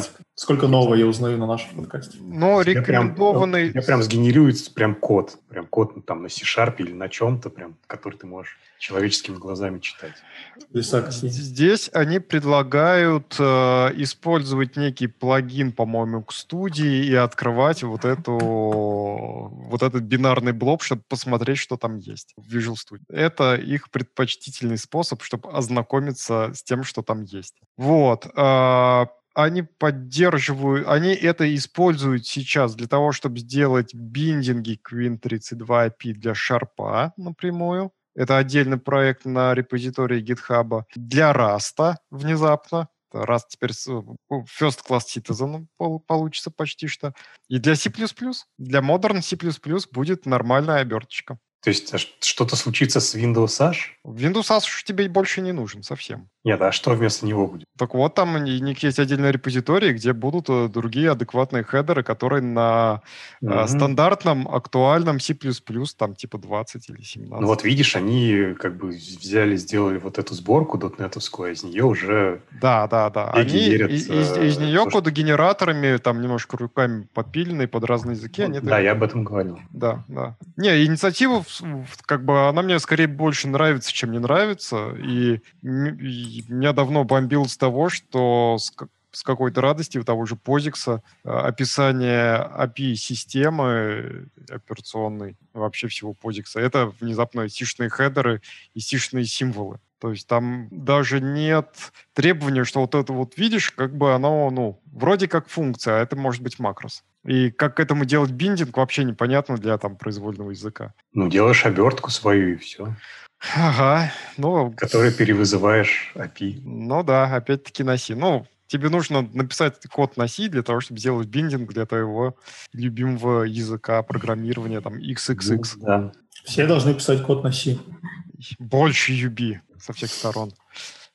Ну, в общем, будем посмотреть, как оно будет развиваться. Надо будет посмотреть, как, что они подразумевают под современным Modern C++ и что это будет для него. Ну, в каком виде Надеюсь, там... вопрос. Да. Там имеется в виду, интересно, C++ э, как бы обычный или C++ .NET? Я там думаю, обычный. Потому что .NET и смысла не имеет, у тебя как бы шарповый биндинг, это вот оно и есть, я думаю. Ты же можешь шарповую любую фиговину из шарпового, твой из .NET C++ вызвать. Да, ну, не любую, но в принципе да. Ну, здесь оно очень примитивно, поэтому, ну, скорее всего, да. Вот. Я думаю, это чисто для нативных приложений, без всяких .NET. Прикольно. И у них там цель, чтобы это там легко клангом там собиралось любым, ну, вот это вот все. Ну, я имею в виду плюсовое. Без э, Windows специфик там каких-то расширизмов.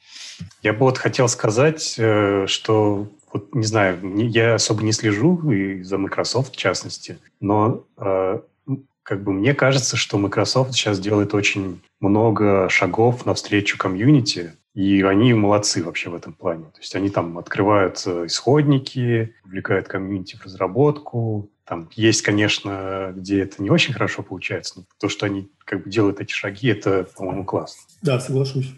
Ну и плюс, э, ну, многие инициативы э, зарождаются внутри серии того, что э, GSL, это же ну, одна из... Мне, он мне мало интересен.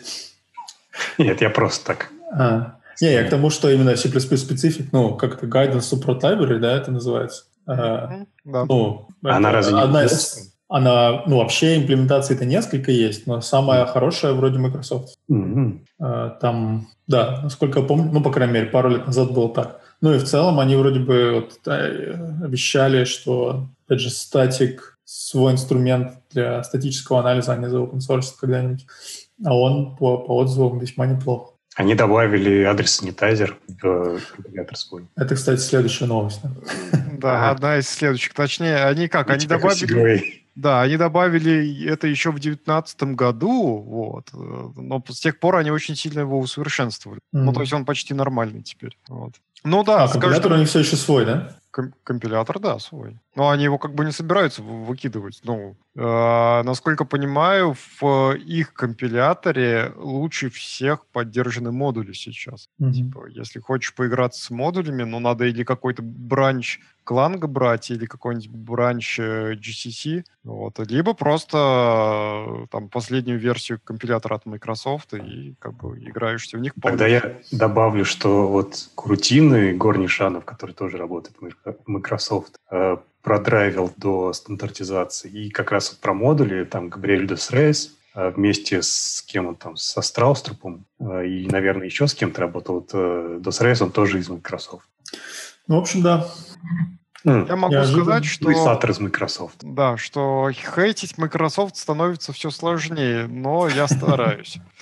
Мы все стараемся. Мы все стараемся. Мне вот кажется, что то есть у меня есть такое подозрение, что они как бы в какой-то момент могут стать корпорацией добра. Да, а сразу за этим идет э, корпорация зла. Ну, то есть это циклически сменяется. Видимо, да. Да, кто либо ты существуешь э, как бы, либо ты банкротишься героем, либо ты существуешь достаточно долго, чтобы стать корпорацией зла. Да. Как-то так. То есть, как только какая-то корпорация стала общепризнанной корпорацией добра, надо сразу отказываться от ее решений. Потому что дальше будет точно хуже. Надо сразу с иглы слезать с этой каким-то образом. Вот. Так, что у нас там есть? Следующая новость, да, что там новый бэкэнд опять у Microsoft вышел э, для их компилятора, и что там более лучшие санитайзеры завезли. Ну, что я могу сказать? Это очень здорово. Э, надо будет попробовать. Это один из факторов, почему... Что нужно, чтобы Леша порадовался? Завести санитайзеры. Так, да. Хорошие санитайзеры. Надо обновиться и посмотреть, э, починили ли они санитайзеры для MFC-приложений. Ой. Ну, на самом деле... мы до сих пор произносим эти, эту аббревиатуру? Три волшебных буквы? Да. Паш, ну Скажи ты же знаешь почему, ты же знаешь, почему MFC так э, тревожит меня. Хорошо, что меня обошло вот это MFC. Я не вляпался в это. Не, ну на самом деле с ним не так часто приходится взаимодействовать, но то, что он просто присутствует в проекте, э, накладывает некоторые ограничения, к сожалению. И... В этой новости мне больше всего нравится, что improved coroutine debugging support. Да, это, это тоже надо... Это, наверное, пошить. здорово. Но он и так был неплох. Хорошо. Так, Надо вообще. посмотреть, что там улучшилось. Да. Надо уже, наконец, переезжать на 19-ю студию и на новый тулчейн для всех наших проектов. Надо. Продрайвишь? А у нас, э, так, если кто-то из моих коллег из Align Technologies меня, нас смотрит, у нас есть в Вики в корпоративной специальная страничка заведена, куда мы складываем э, все за и против перехода на 19-ю студию и на, там, на новые компиляторы. Э, если что, обращайтесь ко мне, я скину ссылочку, куда можно дописать и в комментарии в саму статью. То не из Алайна, пишите Леше письмо, почему нужно перейти на студию 19 Леша добавит как бы от вашего лица. Да, да. То есть э, это страничка про 20-й стандарт, про э, Visual Studio 19 свежую, про новый UCC и поддержку Кланга. Вот. Кланг — это хорошо. Э, да. И в этой новости также они OpenMP э, добавили для LLVM-ного рантайма. То есть они в студии каким-то образом еще и с клангом дружат, точнее с LLVM. Так э, студия идет вместе с клангом. Ну да. В комплекте. Да. Но что я могу сказать? Это все весьма радует. Жалко, что это Microsoft. Зачем нам Microsoft, если в прошлый раз мы не обсудили Serenity OS, C++, Only Operating System? А, да, была у нас такая тема прикольно, что чувак взял и запилил э, два года назад свою операционку с нуля с, графическим интерфейсом, который э, очень сильно напоминает интерфейсы 90-х годов. То есть там типа Windows 95, вот такое вот, ностальгическое. Но при этом на современных плюсах. Вот. Ну, есть а, что тебе ответить. И, откровенно говоря, я думал, что это развлечение писать на плюсах э, операционки, оно немножечко в прошлом, но Потому что я помню, где-то в начале там 2000-х, там в конце 90-х было очень популярно писать на плюсах несколько вещей. Первое — операционки, второе — свой собственный графический фреймворк с виджетами там и так далее. Прямо вот каждый первый это писал. Но потом немножко подуспокоились. Правда, сейчас ровно то же самое делают на Расте. Там у них этих графических фреймворков уже написано на коленах очень большое количество. И операционки каждый первый пилит. Но, видимо, как новый язык выходит, все бросаются на нем все вот это делать. Вот, кстати, операционка на Расте, из этого как бы может что-то и выстрелить. Их уже несколько штук есть. Вот. То есть, Я может не... быть, наконец, на Расте появится там типа ядро, подходящее для GNU, и они выкинут Linux, и у них станет... Э, О, сомнительно. Скорее там появится некоторое количество драйверов, которое будет еще и на Расте написано. Но... На самом ну... деле драйвер такая тема, что его относительно легко портировать, если он open source. То есть... Э... На тему Раста у нас тоже есть тема под номером 4 чувак написал э, статью «Почему не Rust?». Вот. И первое, что он говорит, что не все программирование — это системное программирование. И что, типа, вся эта мощь Rust в безопасности, оно как бы не очень применимо в реальной жизни. А, ну, что интересно, а, кроме некоторых очевидных а, штук, типа, а может и maturity тоже. Ну, короче, почти все эти поинты на самом деле хорошо бы применить к C++.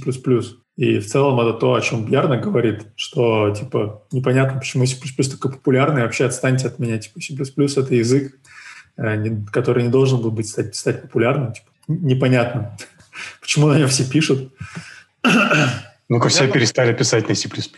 Ну, не в этом смысле, конечно, хорошо, но я так понял, что, по его мнению, просто нет альтернатив, что альтернативы были, по крайней мере, в свое время хуже. Опять же, C++ он для определенных задач хорош, то есть не для всех да, естественно. подряд. А, но при этом тащит ты его куда ни попадя. Киллер фича плюсов, что он, во-первых, совместим с C, есть только еще один второй язык, который также совместим, точнее, лучше совместим. Это Objective-C. Все. А это, ну, ты скажешь, это C. Ну, не, не C, C плохо совместим с C. Вот. А Objective-C, в отличие от C++, это точное над множество над э, языком C, поэтому там как бы все хорошо. Но Objective-C продался. Продался в свое время Apple. И он очень коммерчески стоил его компиляторы и как бы лицензия именно на сам язык. То есть это был закрытый язык. Вот. А может, Objective-C это тоже не самый лучший язык, то есть он, он, он не идеален, так сказать. Не, он, он не, ну, он не идеален. Не про это и речь, ведь, правда? Да, но как бы он сильно проще, чем плюсы, и он вполне объектную модель неплохо поддерживает, причем в терминах смолтолка даже, а не симулы. Вот. То есть как бы если возвращаться там типа в 80-е годы, когда там вот это все происходило, то как бы, ну, типа норм. Вот. Но вот он был очень коммерческий, он был очень ограничен, и производительность у него была хуже. Потому что там не через таблицу виртуальных функций, грубо говоря, это делалось. Вот. Там динамически? Да. Э, то есть есть нюансы. Вот. И, собственно, именно C++ позволяет плавно мигрировать с C, если тебе нужно что-то более высокоуровневое. То есть у тебя больше вариантов никаких и нет до сих пор. Там я бы не сказал, что это произойдет прям плавно. Ну, слушай, я видел, как это происходит у Squid Proxy сервера. Есть такой HTTP, такая штуковина, прокси-сервер сквидовский. Там была версия 2, а третья уже была на плюсах. И она вполне, они вполне себе плавно переезжали. Ну, единственное, что там, понятное дело, в C были замечательные, я помню, аргументы у функции, которые назывались класс. Ну, там типа int class. Ну, почему бы и нет? Это же не, там, не ключевое слово. Вот. В плюсах это, конечно, было не так. Но они вполне нормально переехали. Я там даже потом немножко багов под разгреб... разгребал после этого. Вот. Но это вполне э, спокойно делается. То есть вполне можно. А вот взять и переписать что-то большое, сишное, там на какой-нибудь раст, вот это может быть больно. Да, и мне кажется, нет в этом смысла особо. Ну, у тебя проект, вот он начинается как C. Э, тебе постепенно хочется более высокоуровневых абстракций самостоятельно создавать. И хочется больше безопасности, потому что C, ну, там, во-первых, система типов довольно бедная, во-вторых, она еще и слабая, в том плане, что у тебя неявные преобразования типов могут быть туда-сюда, вот, со всеми вытекающими последствиями. Да и... Не говоря уже о менеджменте памяти. Ну, да, ну, вот, все плохо. Вот. А, и ты понимаешь, что тебе, в принципе, здесь производительность уже не очень важна, ну, у тебя проект такой, а, потому что это не число-дробилка, но она исторически написана на C. Ну и вот тебе хочется постепенно как-то это рефактор. Я бы тогда сделал, я бы выставил API и э, запигачил высокоуровнем на, на C-Sharp. Э, понимаешь, ну тебе надо прям куски переписывать, то есть там нет такого API. Это, ну, типа, графический, там, какое-нибудь графическое приложение у тебя написано, там, не знаю, 10 миллионов строк кода. Вот. Ну, и ну, сложно. И все это на C. И там уж с макросами внутри, вот это вот, ну, как, как мы любим все. Мне страшно от э, слов 10 э, миллионов строк кода и C в одном предложении. А, что в, этом, в этом и смысл, да. Наоборот, ну, на C обычно большие проекты. Ну, там вполне может быть написано на каком-нибудь э, прости господи, GUI может быть на мотиве каком-нибудь. Это может быть какая-нибудь сложная система для, скажем, авиадиспетчеров, которая развивалась уже 30 лет. И, естественно, это ну, GUI на C со сложной логикой, с сообщением там, с сетью там, и так далее. Вот такой вот здоровенный. Ну, вот как его улучшать и там совершенствовать, рефакторить и так далее, кроме как на себя. Ну да, тогда согласен, да. Еще из того, что я видел, это страхов, страховые компании, софт для страховых компаний, огромный, просто невероятно. 30-летняя кодовая база. Это там, а, где считают риски? Да, ну много чего там. А, ну, там и серия взаимодействия между выплаты, всякие, куча всего. Бухгалтерские системы, серия 1С, но только до того, опять же, там системы, которые старше, там, чем я, когда я смотрел на них были. Я смотрел на них, дай бог, лет 25. И еще что-то, какой-то банковский софт, но они вот не ядро какое-то, которое, не знаю на чем, но, а, а тоже типа а офисные системы, которые там то ли по учету кадров, то ли что-то такое. Но просто в банках, которые начали, например, писать это в 70-х, там в 75-м или 80-м, когда как так начала система разрабатываться. И да, до сих пор вот э, давали посмотреть, так сказать, предлагали работать над этим. Сочувствую вам. А я не трогал, нет, я... А? Я говорю, посмотреть давали. Вляпался? Да.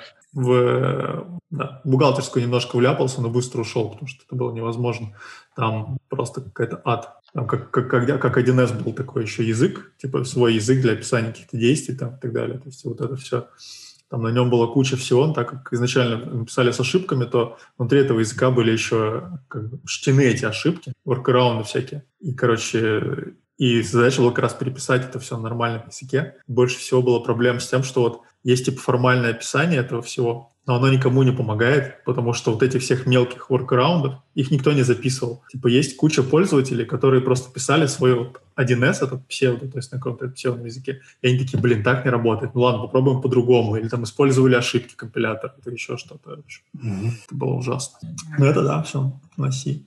Возвращаясь к статье, ну, во-первых, Не знаю, я немножко не согласен с автором, что Rust прекрасен в системном программировании, потому что, ну, открываешь любой кусок системного программирования на Rust, там все unsafe.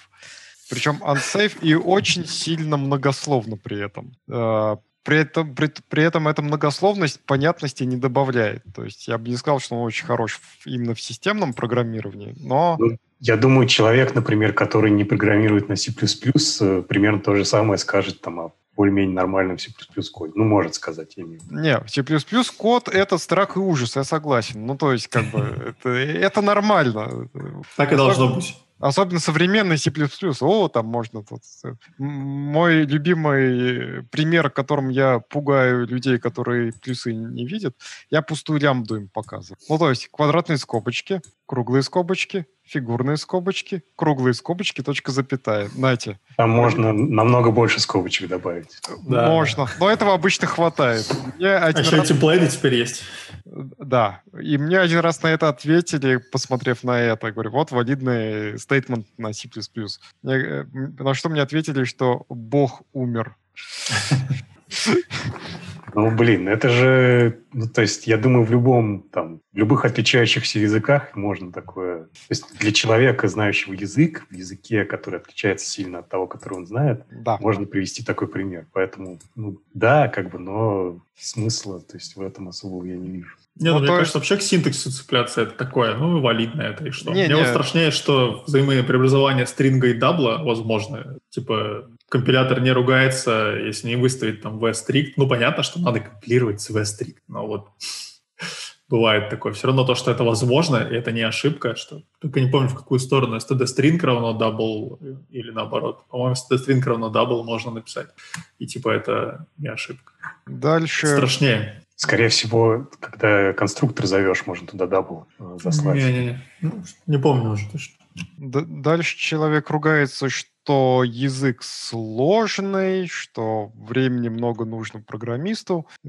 Я не знаю, смотря с чем сравнивать, а как бы в плюсах тоже можно очень много времени потратить, особенно если ты в плюсах еще не, не очень опытный товарищ, скажем так. И очень сильно зависит от того, как писать. Но по моему мнению, да, в Rust есть дополнительная сложность, которая с их это borrow чекером и так далее. Про потратить время я могу сказать, что вот я там типа э, попрограммировал на C++, э, допустим, год, то ну теперь я знаю C++, я подумал. Потом попрограммировал на еще год, такой, о, ну теперь я знаю C++, хорошо. Потом прошло еще пять лет, говорю, о, вот теперь я знаю э, точно хорошо C++.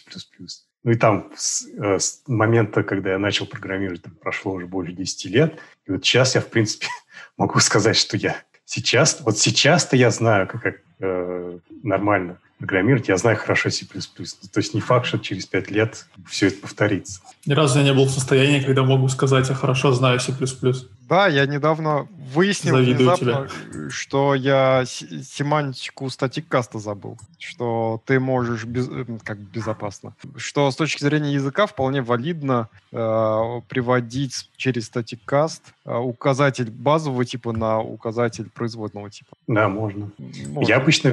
То есть там есть э, случаи по поводу кастов этих. Есть случаи, когда ты просто выстреливаешь себе в ногу, но в принципе если знать об, этой, об этих случаях, если какой-то другой случай тебе встречается, ты просто, просто пишешь какой-то каст и меняешь его до тех пор, пока у тебя не соберется. Слушайте, вот я сейчас открыл... Каст не подошел, тебе компилятор говорит, нельзя, потому что... А, пишешь статик каст. А потом тебя на собеседовании спрашивают, что? И ты такой, сейчас, погодите. А, я не уверен, что как бы собеседующий сам будет знать э, как, такую... У него в бумажке написано. Логика в, со статик кастом у C++, наверное, такая, что, ну, теоретически может быть ситуация, когда здесь не будет undefined behavior, поэтому можно, кастуй. Не, ну, статик каст — это как бы если есть связь между типами, то э, ну, тебе да. позволено их скастовать. Если связи нету, то, по-моему, надо использовать reinterpret cast. Ну, ну да, ну, ну я, я и говорю, что теоретически тут может не быть undefined behavior. Не, а что значит undefined behavior? Когда ты кастуешь ну, а, базовый тип скастовал да, ну, на самом производному, деле, а там другой. Да, но когда у тебя вот твой объект не реализует тип, ну, ты просто стреляешь себе в ногу. Ну, это не undefined behavior. Это почему undefined? Написано undefined.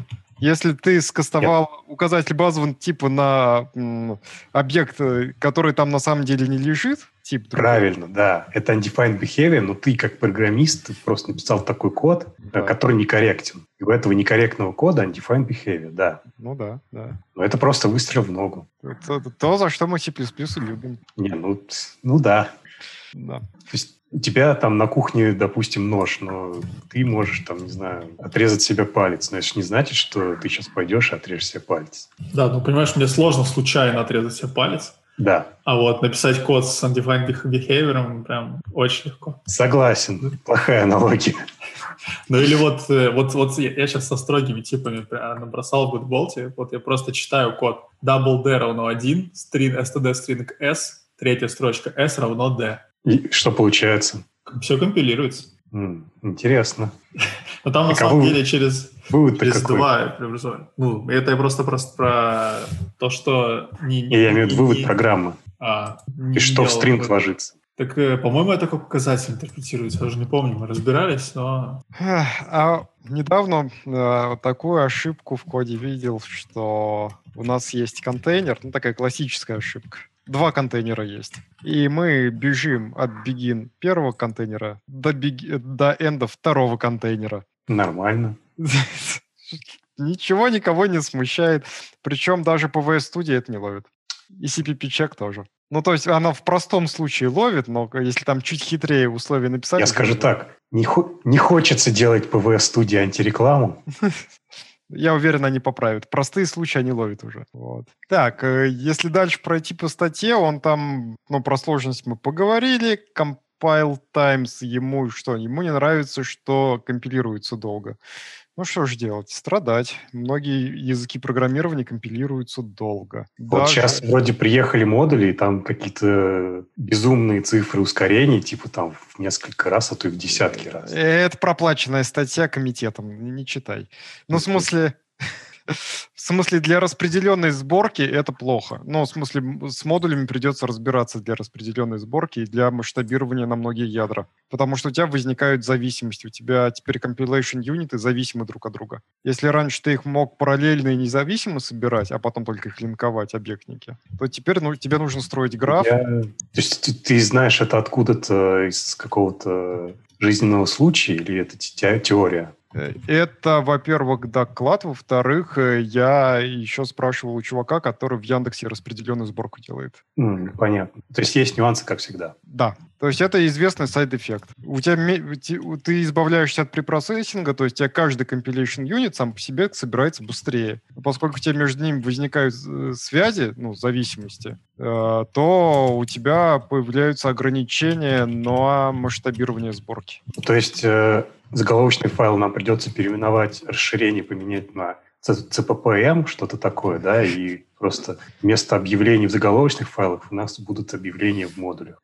В принципе, все остальное должно остаться как было, да? Но там э, компилятор во время компиляции будет генерировать бинарные хедеры, вот, где будет информация о графе зависимости, по сути. В каком это виде будет, я не знаю. Насколько это будет совместимо между компиляторами, я тоже не знаю, я еще не Между шивал. компиляторами это не обязано быть совместимо. Э, это обязано быть совместимо, Нет. но представь, не, Чего? представь себе обычный нормальный человеческий, там, не знаю, Linux или там какую-нибудь библиотеку, которая тебе проприетарная уже поставляется. Вот она будет идти с этими бинарными модулями. И ну, Ты имеешь в виду э, ну, то есть это не, они не обязаны, но там GCC выставит что-то, Clang, скорее всего, будет это поддерживать, Microsoft выставит что-то. Да, да. Опять же, на винде будет это поддерживать, в этом плане да. Ну, они, скорее всего, договорятся все-таки, что они будут более-менее совместимы. Сейчас, мне кажется, они уже насколько я знаю, договориться. Насколько я знаю, у Microsoft уже там достаточно как бы давно они работают над реализацией, и если к ним сейчас придут и скажут, давайте вы вашу реализацию, которую, над которой вы давно работали, выкинете, сделаем типа одну совместимую классно, они, скорее всего, пошлют. Ну, насколько я вижу, Microsoft сейчас готов идти на какие-то компромиссы. И... Ну да, в этом плане да, посмотрим. Да. И я очень надеюсь, что что-то, хотя бы, чтобы большая тройка компиляторов вот, универсально поддерживала, что-нибудь такое не придумают. Вот, чтобы там кроме 100-500 э, бинарных сборок, еще и 100-500 этих хедеров не распространять под каждый компилятор, там, под каждую операционку. Будет иначе совсем печально. И будет это печально в том числе и системам, которые занимаются, собственно, там, распред... ну, билд-системам, распределенная сборка, вот это все. Потому что им же это все анализировать придется, чтобы распараллеливать. Я бы сказал, что это проблема завтрашних нас, да, я бы даже сказал после завтрашних. То есть наши да, следующие проблемы это C++ Сейчас... 20 без модулей пока что, а уже потом, когда... В общем, я, я бы сказал, сейчас э, глава, э, наверное, не должна об этом болеть. Пока э, болеть не должна, пока можно просто попробовать палочкой потыкать, что они там реализовывали, и, может быть, дать им какой-нибудь ранний фидбэк. Но я надеюсь, что им дадут ранний фидбэк. Там, те же там товарищи из Яндекса. Хотя, говорят, Google даже внутри себя давно модули использует. То есть для сборки. Ну, они типа в Кланге реализовали модули и их используют, да? Ну, да, они что-то реализовали, возможно, какой-то свой собственный форк, ну, как в больших компаниях это принято. Вот. И как-то с этим живут. И Microsoft тоже там внутри у них там модули вовсю. Наверное, какие-то best practices для распределенной сборки там уже есть. Ну, на, будем посмотреть, в общем. Очень интересно. Вот, собственно, и вопрос, э, точнее, ответ на вопрос, типа, зачем Microsoft свой компилятор, и, типа, не денется ли он никуда. Типа, Microsoft его контролирует, может для, для сборки своих же приложений там какие-то штуки пилить и их использовать внутренне. Ну, лично я на самом деле за то, чтобы у C++ было много разных компиляторов, ну хотя бы три разных независимых. Да, Потому... это сейчас выполняется. Да, но, ну, ну, в смысле, не как у браузеров, где они там более-менее схлопываются все в один. Вот, чтобы было... Нет, в браузерах не схлопываются. Ну, Точнее, а как сейчас, наверное, две реализации. Это в... Две с половиной. Э, Firefox и Chrome, да? И Chrome. Да. И, и Safari, которая отпочковалась э, в свое... Safari тоже... А, Safari на WebKit, да? Да. А Edge что? Ну да, можно сказать две с половиной. Да. А Edge умер. Ну, в смысле, он, он хромиум. Ну, как он там называется теперь? Я не помню. Edge. А, Edge он так и называется, да? Там типа Edge 87. То есть версия да. Яндекс браузер. Так это тоже Chrome. Ну, это все, это все Chrome, ну, то есть... Кто пользуется Яндекс браузером? Кого-то Ладно, не важно, давайте дальше. Яндекс пользуется Яндекс браузером, потому что Chrome запрещен. Интересно их заставляют? Да. Ну, в смысле, нет.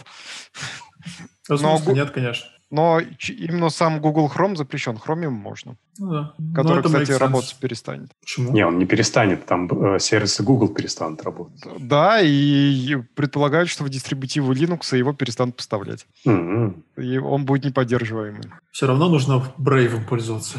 Э, я даже не знаю, что это такое, и не уверен, что хочу знать. Типа безопасный браузер, бесплатный. А, ну Linux тогда без JavaScript. Это тот же Chromium, только там с плюшками какими-то, с рюшечками. Наоборот, с выпиленными плюшками. Это типа этой стальной птицы ну, этой. Ну, они выкинули там гугловские плюшки и добавили свои плюшки. Ну да, ну просто их плюшки блочат рекламу из коробки э, без JS. Ну, то есть это у них адблок включен прямо в движок браузера а не JS. Так что как бы он э, гораздо меньше времени тратит на то, чтобы выкидывать всю эту дрянь, которая загрязняет страницы и зарабатывает деньги. А как альтернативу они предлагают такую штуку, что они тебе показывают свои, э, свою рекламу, если хочешь. Ну, типа, чтобы ты мог донатить кого-то там потом. Ну, там это, с этой рекламой какой-то заработок там, типа, а 50 центов в месяц. Я пробовал включать. Ну, я бы сказал, это прикольно, но как бы я пользоваться лично не собираюсь Brave. Меня там Chrome с отблоком вполне устраивает, но как альтернатива, я думаю, что это хорошо, что это есть. Это я... не дает становиться там конкурентом. Да. Я на домашних э, машинах перешел на Firefox полностью. И как раз у меня обратное, я с тобой против... Я только что качели у меня качнулись обратные. Меня Firefox прям сильно очень взбесил. Чем? Всем. Ну, моя аргументация такая, что, ну, во-первых, я домашними машинами не так много пользуюсь, вот, а во-вторых, что надо Mozilla хоть немножко поддерживать, иначе будет все очень печально в мире браузеров и веба. Firefox умрет, еще кто-нибудь появится. Ладно, уже у нас пошел подкаст о браузерах. Сказать, что в Firefox WebAssembly работает медленнее, чем в Chrome. Зато умрет Mozilla, не будет Раста, и нам сам не будет... Не о чем будет читать... Ты сейчас забиваешь э, гвоздь в крышку гроба Firefox. Упс. И вот там как раз следующий пункт это maturity, что язык Rust, он какой-то еще слишком свежий, не заржавел еще совсем. Что как бы 20 лет не прошло, если языку еще не 20 лет, тогда как бы, ну, он еще какой-то недоделанный. Я, в принципе, здесь согласен с автором в том плане, что у Раста нет стандарта. У Раста а, э, где-то примерно 1.75 реализаций. В том плане, что у них есть фронтенд для LLVM, начали пилить фронтенд для GCC, и есть еще какая-то независимая реализация, которая типа работает, но на самом деле нет. Вот. Но она типа под WebAsm'ом хорошо, по-моему, заточена. Но у них действительно нет формального описания языка такого нормального. Да, то есть даже спецификации нет, там рекомендаций или чего-то такого? А у них есть Rust э, Book, книжка, где очень хорошо описан язык, там вот изучать Rust по нему, ну, по этому Rustbook онлайновому, одно удовольствие. Но это все-таки неформальное описание языка. То есть нету э, как бы руководство для вендоров и имплементов, да? Ну, типа, да, нет вот этого, знаешь, вот такой, как бы, такого документа с тяжелым бюрократическим языком, формального, который читать невозможно, скучно, сразу засыпаешь. Вот этого нету, к сожалению. Вот. Там все по-человечески написано, а значит, там где-то есть упрощение, где-то есть дыры. Ну, обязательно. Вот. То есть, когда есть только юзер-мануал, этого, ну, как бы недостаточно. Ну, и C и C++ тоже когда-то начинали с юзер-мануала. Ну, ну да, и сколько там плюсам потребовалось где-то лет, сколько, 12-13 до 80 каком там был, в седьмом? Ну, то ли, то ли в шестом, то ли в седьмом, то ли в пятом, ну, что-то такое, да. У кого калькулятор открыт, посчитайте. Ну, что-то оно где-то около 13 30... лет и потребовалось. 98-й-то. 34-35 лет, примерно так. Почему 34-35? C++ 98. А, да, до 98. Ты что считаешь, да? Я до текущего момента считаю. Плохо, неплохо. Плюс 35 лет, сколько ему потребовалось, чтобы до текущего момента добраться.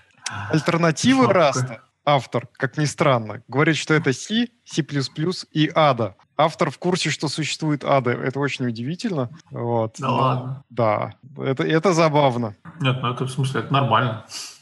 Нет, это ADA не нормально. нормальный современный язык. Ну, не, ну, да, там примерно такими же темпами, как плюсы оно развивается, конечно. Там сейчас стандарт ADA 2020X зреет. Предыдущий это ADA 2012. Вот. Туда много всякого плане безопасности втащили и всяких удобняшек. Ну, да. Но ну, забавно. Всегда, М? Главная беда этих холдовых языков — это тулинг все-таки, а не удобняшки. Я согласен терпеть то, что мне нужно что-то написать, по сравнению с тем, что я не знаю, как отладить, или, например, там, как собрать библиотеки просто. Ну, слушай, а здесь C, C++ и ADA ничем не отличаются. Что, я правильно везде... сказал, что это главная беда да. таких холдовых языков системных. У тебя везде GCC, у тебя везде GDB. Все. Ну, везде какой-нибудь есть пакетный менеджер. Вот в Ваде он там свежий есть, который там на карго похож, на растовый. Ну, а в плюсах Конан, все, а, обмазались, поскакали. Там, сколько там, по-моему... Чё, чё, чё? Или ВЦПКГ. Не существует, нет, это майкрософтская исчадие ада. Нашли за что... open source теперь, по-моему. За что ненавидеть Microsoft. Да. Microsoft слишком хороший, за это вы надо... Microsoft, наверное, Лешу в детстве побил. А кого из нас не побил в детстве Microsoft? Меня нет как-то. Хорошо тебе. Слушай, э, я вообще с, с написания под Microsoft начинал. Собственно. Мой первый Hello World на C++ это было Win32 э, приложение с комом с Direct Draw, с DirectX 3, по-моему, это называлось. Вот. Hello И World я... у тебя такой? Да, Потому что мне в руки попалась книжка «Как делать игры», и там было оно. А. И как бы вот тебе Win32 API, а вот это смотри, класс. А что такое класс, я не понимал. Я начинал с Borderlands C++ под MS-DOS. Ну, не Hello World, а какой-то именно, в смысле, нормальный большой проект. А, как большой? Какой-то проект рабочий, скажем так. Borderlands C++. Но тоже MS-DOS, видишь. Но особая боль у меня была там, потому что это же Direct Draw, и он получает прямой доступ к видеопамяти. Соответственно, отладка невозможна. Если ты встал на строчку, у тебя отладчик остановился на какой-нибудь строчке кода, ну, то все, только ресет, потому что у тебя экран заблокирован твоим же приложением, и ты отладчик никогда не увидишь. Альтап не работает. Printf. А куда? На, На принтер? экран. На какой экран? Только на принтер, если. У тебя экран заблокирован. Нет, окей, ладно. Принтеф отладка, короче. Я имел в виду. А, ты это имел в виду? Отладка Ну, принтефами. Да. но- Печатай в буфер, а потом, да, выводи. Ну, в файле какой-то. Но для меня тогда это была слишком продвинутая техника. Принтеф отладка, продвинутая техника. Ну, Но слушай, на самом деле человека- это правда. Ей надо уметь пользоваться. их на- надо уметь пользоваться, и тем более человек, которому там, не знаю, а, учится по книжке по программированию игр, до этого никогда не программировал, аж целых Которому два 10 лет. Там, ну, там не 10 лет, там типа 15 лет, ну, типа, типа того. Но как бы в школе программирования не было, ничего не было. Ух, весело было. Я предлагаю на этой положительной ноте завязывать уже. Э, Сергей, вы хотите что-нибудь добавить?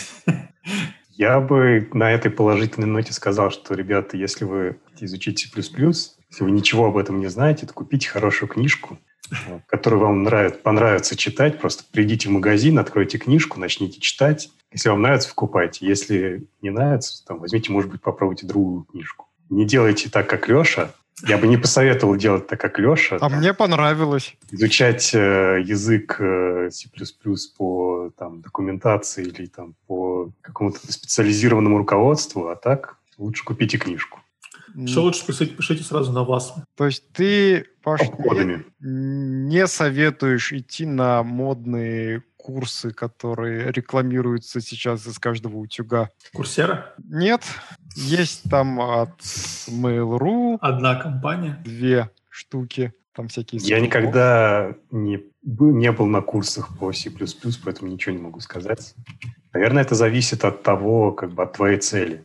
Тебе нужно срочно потратить там деньги и время, чтобы получить знания, то, наверное, да. Если ты, э, если это твое хобби, то, наверное, для начала проще купить книжку. На YouTube есть замечательные видео, там типа промо-видео и в подобных курсах, типа с нуля пишем за три занятия, ну то есть там три дня, э, высоконагруженный веб-сервер с нуля для, для, для чата, вот, веб-чат, высоконагруженный YouTube, сервер. кстати, на YouTube много хороших видосиков, но там надо... То есть там есть плохие видосики просто, поэтому я не могу сказать, что вот прям пойдите на YouTube, введите в поиске там, как программировать на C++, и типа... А, ты Да. про это? Я думал, ты просто переключился, сменил тему. Типа вот на Ютубе много хороших видосиков.